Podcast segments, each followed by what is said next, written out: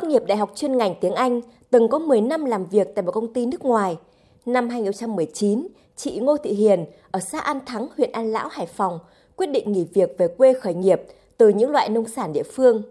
Vẫn là những loại rau quen thuộc được trồng trên đồng ruộng quê mình. Chị Hiền dành dụm số tiền tiết kiệm mua máy móc thiết bị, sản xuất bột rau củ mang thương hiệu rau ta và thành lập công ty trách nhiệm hữu hạn sản xuất và thương mại Lai Up. Từ những thành công bước đầu, chị tiếp tục đầu tư thiết bị, đồng bộ hóa dây chuyền sản xuất theo công nghệ Nhật Bản nhằm nâng cao chất lượng sản phẩm. Công ty trách nhiệm hữu hạn sản xuất và thương mại Live Up ngày càng mở rộng vùng nguyên liệu, tạo công an việc làm cho nhiều lao động địa phương. Sản phẩm của công ty cũng được giải cao các cuộc thi sáng tạo nhà nông và ươm mầm khởi nghiệp Hải Phòng. Nữ giám đốc sinh năm 1987 chia sẻ. Hiện tại thì chúng tôi vẫn là một công ty khởi nghiệp với quy mô nhỏ. Tuy nhiên là do sử dụng những cái công nghệ cao, chúng tôi đã tiết kiệm được rất là tối đa chi phí cũng như là nhân công. Sản phẩm của chúng tôi thì hiện tại thì à, bán không chỉ là Hải Phòng mà còn một số những đại lý trên toàn quốc đang hiện tại đang tập trung vào một số thị trường ví dụ như Hà Nội, Thành phố Hồ Chí Minh. Phản hồi của người tiêu dùng rất là tốt.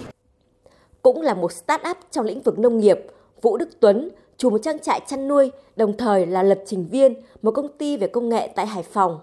Trong quá trình thiết kế, thi công trang trại, Tuấn nhận thấy hầu hết các trang trại ở Việt Nam đều quản lý theo cách truyền thống, nên thường nảy sinh một số khó khăn nhất định. Từ đó, Tuấn quyết định phát triển ứng dụng FarmGo, một phần mềm chuyển đổi số cho ngành chăn nuôi để giải quyết những khó khăn đó, giúp các trang trại bớt chi phí và công sức lao động. Qua thời gian thử nghiệm, cập nhật, đến nay phần mềm FarmGo đã được hơn 10.000 trang trại sử dụng. Vũ Đức Tuấn cho biết, để xây dựng phần mềm này, anh đã nghiên cứu các mô hình chăn nuôi của Việt Nam và nhiều nước trên thế giới, từ khâu chọn giống, cho ăn hay chăm sóc vật nuôi, tách đàn, thu hoạch, vân vân nhằm đưa ra cách quản lý tối ưu. Lĩnh vực chuyển đổi số áp dụng công nghệ cho ngành nông nghiệp đang rất là khó khăn. Khó khăn đến từ những việc nhận thức của người làm trang trại, họ sợ bị xáo trộn những cái công việc của mình và họ chưa nhận thức được những cái lợi ích mà công nghệ mang lại. Tôi hy vọng rằng có những cái truyền thông mạnh mẽ hơn về chuyển đổi số cho ngành nông nghiệp và tôi cũng sẽ thực hiện những cái kế hoạch marketing nhiều hơn về cái việc thay đổi nhận thức của những người làm trang trại để có thể cho ngành nông nghiệp của Việt Nam phát triển hơn.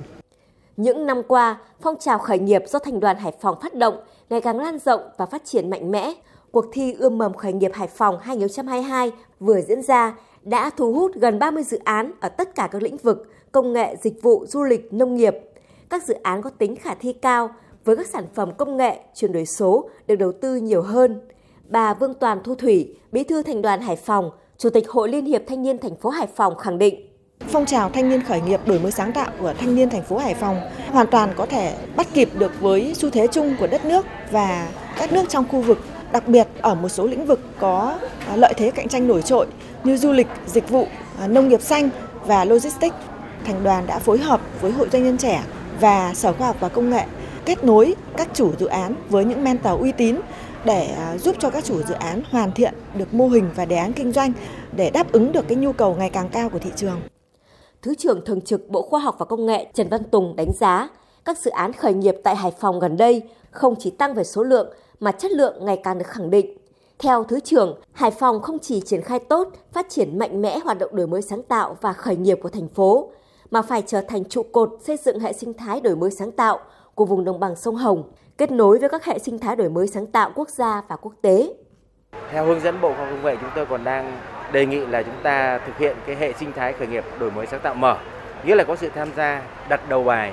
từ phía các doanh nghiệp, các tập đoàn, các tổng công ty và kể cả các cơ quan quản lý nhà nước. Và đấy chính là những cái đầu bài để cho các ý tưởng sáng tạo cho những người làm khởi nghiệp sẽ tham gia giải quyết. Như vậy thì tôi thấy Hải Phòng đã đi đúng hướng và các hoạt động khoa học công nghệ đã khơi dậy và động viên được những ý tưởng sáng tạo của những người làm khởi nghiệp, của đội ngũ sinh viên, học sinh và những người đang muốn ờ, hình thành các doanh nghiệp startup ở tại Hải Phòng. Thực hiện chương trình hỗ trợ thanh niên khởi nghiệp giai đoạn 2022-2030 đã được Thủ tướng Chính phủ phê duyệt, Bộ Khoa học Công nghệ cũng như các ban ngành thành phố, Đoàn Thanh niên Cộng sản Hồ Chí Minh và Hội Liên hiệp Thanh niên thành phố Hải Phòng sẽ luôn đồng hành và hỗ trợ các dự án khởi nghiệp và đổi mới sáng tạo tại Hải Phòng như tập huấn, bồi dưỡng kiến thức nền tảng cho thanh niên về khởi sự kinh doanh, phát triển doanh nghiệp, hỗ trợ thanh niên khởi nghiệp tiếp cận các nguồn vốn, xây dựng và phát triển các kênh, hỗ trợ phân phối và tiêu thụ sản phẩm khởi nghiệp của thanh niên để các dự án đạt hiệu quả cao và phát huy giá trị đối với cộng đồng.